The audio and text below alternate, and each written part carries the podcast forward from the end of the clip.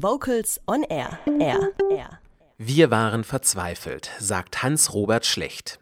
Er hat jahrelang seinen an Demenz erkrankten wir waren verzweifelt, sagt Hans-Robert Schlecht. Er hat jahrelang seine an Demenz erkrankte Mutter gepflegt. Hilfe und Aufklärung gab es damals kaum. Über zwölf Jahre ist das jetzt her. 2006 gründete er gemeinsam mit seinem Sohn in Stuttgart den Verein Rosenresli. Das Ziel? Ein umfangreiches Kulturangebot für Menschen mit Demenz ermöglichen. Die beiden wollen Betroffenen und deren Angehörige Freude und Lebensqualität schenken. Die Möglichkeiten, die der Kulturbetrieb bietet, sind vielfältig. Immer wieder suchen Vater und Sohn schlecht nach neuen Partnern und Perspektiven. Im September haben sie einen Impulstag veranstaltet. Geladen waren renommierte Experten aus Deutschland und der Schweiz. Vocals on Air Reporterin Annabel Thiel ist nach Stuttgart gereist und hat drei spannende Möglichkeiten im Gepäck, wie Kultur für Menschen mit Demenz aussehen kann.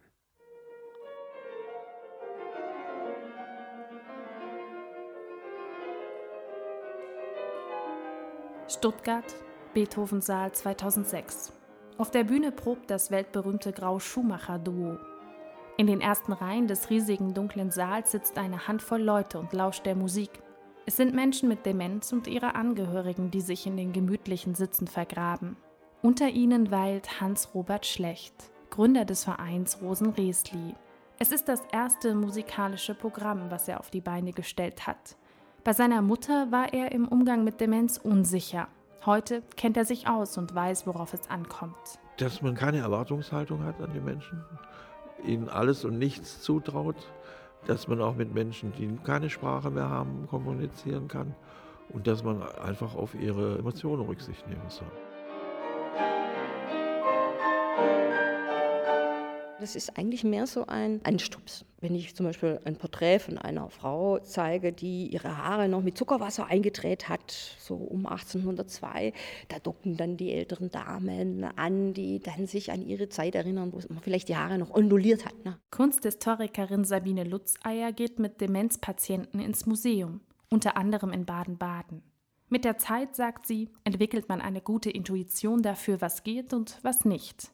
Zu viele Informationen sind ein No-Go, doch alles, was an die Heimat und das Lebensumfeld von früher erinnert, kann ein echter Türöffner sein. Doch das Erlebnis beginnt schon lange bevor Lutz Eier durch die Gänge des Museums führt. Es ist auch nicht nur die Kunst selber, es ist auch ein Gebäude, eine schöne Landschaft, ein Ausflug, der mit darauf verbunden ist und das gehört alles zusammen. Es geht darum, ein Gesamterlebnis zu zelebrieren. Völlig unabhängig davon, ob jemand früher gerne ins Museum gegangen ist oder nicht. Der Moment ist das, was zählt. Ich hatte schon eine Dame, die war noch nie im Museum. Die hat sich aber da rausgeputzt, die hat sich fein gemacht und die war nachher so dankbar hat mir die Hand gedrückt und gesagt, es war jetzt so schön. Ihr allererster Museumsbesuch. Vielleicht war es ihr letzter, aber sie hat es wertgeschätzt und das ist doch was Schönes, wenn man das vermitteln kann.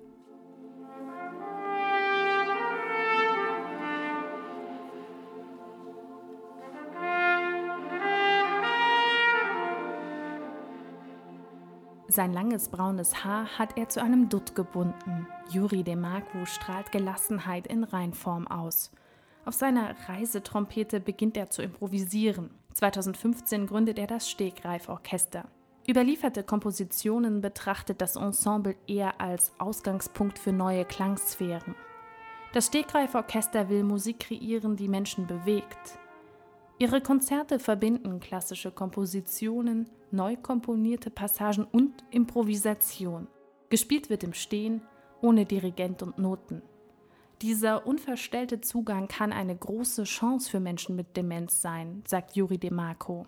Das Jetzt genießend äh, verknüpft sich eigentlich mit unserer Idee vom Stegreiforchester eins zu eins, weil Improvisation lebt daraus, das Jetzt zu genießen und das Jetzt in seiner vollen Facettenreichtum an Möglichkeiten wahrzunehmen.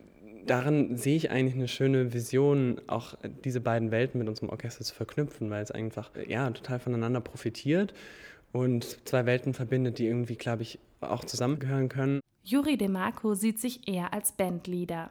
Er kann sich gut vorstellen, dass Demenzpatienten zum Stegreifkonzept einen schnelleren Zugang finden können als andere. Ich glaube auch, dass Dementkranken eigentlich die in Anführungsstrichen normalen Personen, die vielleicht auch im Konzert sind, noch viel mehr dazu einladen, diesen jetzt Moment auch genießen zu können und so mit irgendwie ein gegenseitiger Austausch und Lernprozess sogar einsetzt, dadurch, dass man zusammen ein Konzert genießt.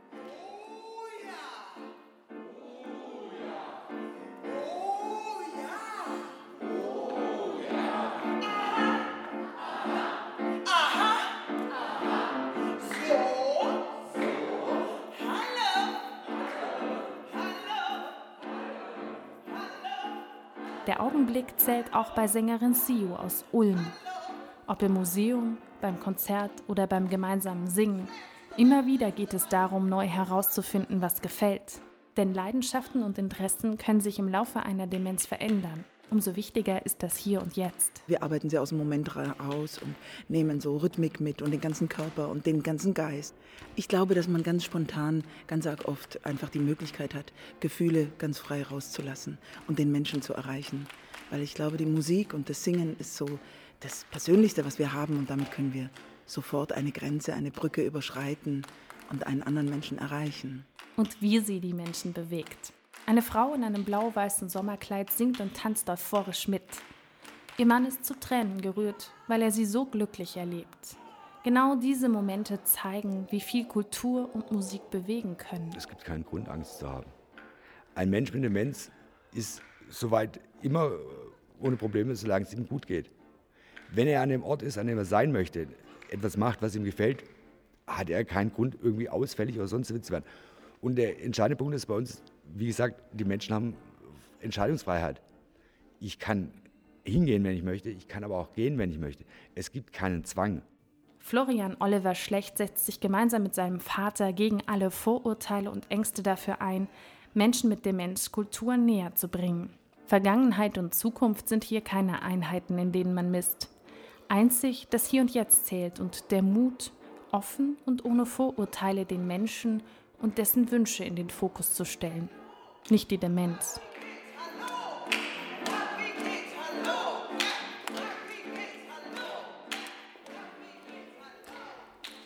Annabel Thiel hat drei Möglichkeiten vorgestellt, welche Wege es geben kann, Menschen mit Demenz Kultur näher zu bringen. Der Rosenresli-Verein aus Stuttgart setzt sich für diese Anliegen ganz besonders ein. Aktuell wird in Kooperation mit dem Schwäbischen Chorverband an einem umfangreichen Angebot für Chöre mit Demenzpatienten in Baden-Württemberg gearbeitet. Momentan läuft ein Pilotprojekt und bald möglichst sollen weitere folgen. Weitere Informationen zum Angebot von Rosenresli, zum Beispiel Führungen im Museum oder Konzertbesuche, findet ihr auf rosen-resli.net.